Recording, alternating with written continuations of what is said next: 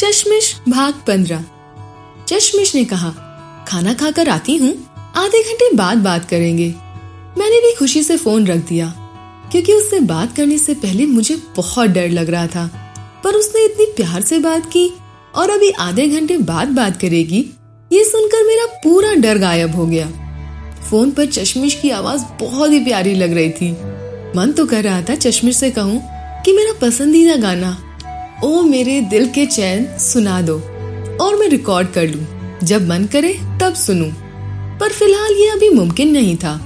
पर मैंने सोच लिया था कि जल्द ही चश्मिश से ये गाना सुनूँगा। मैं चश्मिश के ख्यालों में खोया ही था। न जाने कब आधे घंटे बीत गए। मुझे पता ही नहीं लगा। मैंने सोचा, चलो कॉल करते हैं। फिर अगले ही पल लगा, इतनी जल्दी कॉल किया तो पता नहीं वो अभी फ्री होगी कि नहीं। कहीं दोस्तों के साथ ना हो। बेकार में गुस्सा हो जाएगी। आधे घंटे बाद कॉल करता हूँ। ये पहले वाले आधे घंटे तो बहुत जल्दी कट गए, पर अब हर मिनट भारी पड़ रहा था, क्योंकि अब दिमाग में केवल चश्मिश से कितनी जल्दी बात हो जाए यही चल रहा था। और नज़रें बार बार मोबाइल में समय की ओर जाती थी। इसलिए ये वक्त की गति मुझे बहुत धीरे धीरे नज़र आ रही थी। करीब पंद्रह मिनट बाद हमारी टुनटुनिया टुनटुनाई। हमने देखा चश्मिश का कॉल था।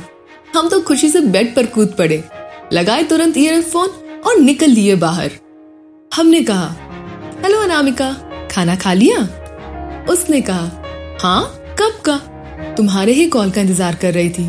पर जनाब का तो पता ही नहीं है। हमने सोचा हम ही कॉल कर लें। क्या पता आपकी घड़ी स्लो हो? मैंने कहा, अरे नहीं, ऐसा नहीं है। मैंने सोचा कहीं खाना खाने के बाद दोस्तों से बात कर रही होगी। मैं कॉल करूँगा तो डिस्टर्ब हो जाओगी। इसलिए नहीं किया। उसने कहा ओह बड़ा पता है आपको।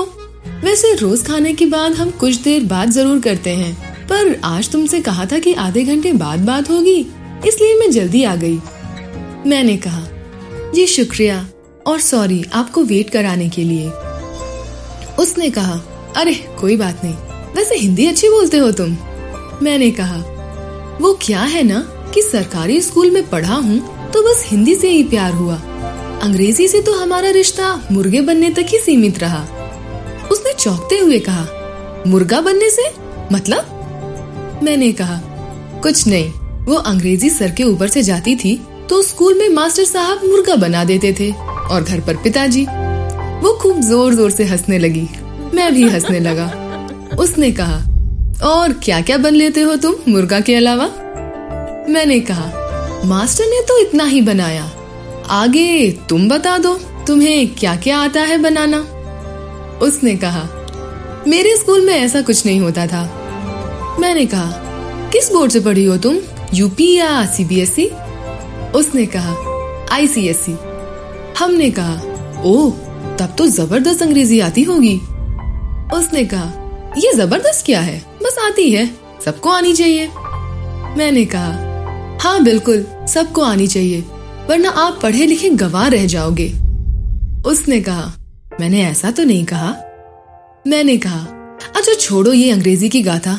ससुरे आज़ादी से पहले अंग्रेज़ मारते थे और आज़ादी के बाद ये ससुरी अंग्रेज़ी। वो हंसने लगी बोली हाँ पता चल रहा है कि तुम मुर्गे बन के कितने मार खाए हो। मैं भी हंसने लगा। मैंने पूछा अच्छा किस सिटी से हो तुम? उसने कहा लखनऊ। और तुम? मैंने कहा, देवरिया। मैंने पूछा, घर पर कौन है? तो उसने कहा, मम्मी, डैडी, एक भाई, और तुम्हारे यहाँ? मैंने कहा, माताजी, पिताजी, एक बड़ी बहन है, शादी हो चुकी है। उसने कहा, पापा क्या करते हैं तुम्हारे? मैंने कहा, शिक्षक हैं। पहले प्राइमरी में थे, अब अब प्राइमरी में आ गए हैं। माताजी हाउसवाइफ मैंने कहा, और आपके पिताजी? उसने कहा, प्रोफेसर हैं और मम्मी इंटर कॉलेज में लेक्चरर।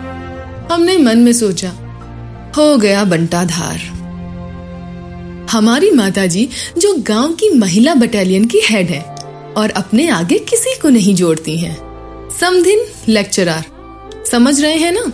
जब दो महिलाएँ आपस में टकराती हैं तो धरती हिल जाती है और खासकर तब जब बात श्रेष्ठता की हो।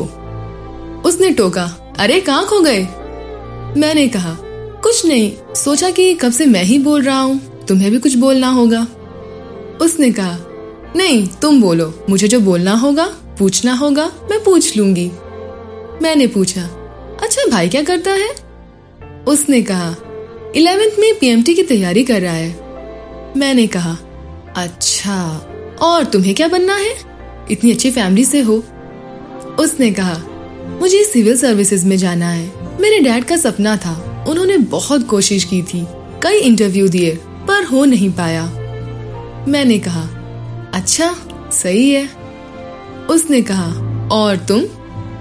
अब मैं क्या बोलता? मेरे लिए तो बस एक सरकारी नौकरी लग जाए, यही बहुत है। मैंने कहा, अभी कुछ सोचा नहीं। पहले ग्रेजुएशन कर लूँ, फिर देखते हैं। उसने कहा, जल्दी सोचो। नहीं वक्त सोचने में ही निकल जाएगा। मैंने उससे उसकी हॉबी पूछी। पूरे लड़कों वाले शौक थे छोरी के।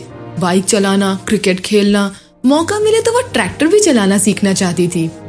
मैंने पूछा, बाकी लड़कियों की तरह गाना वाना गाने का शौक नहीं है?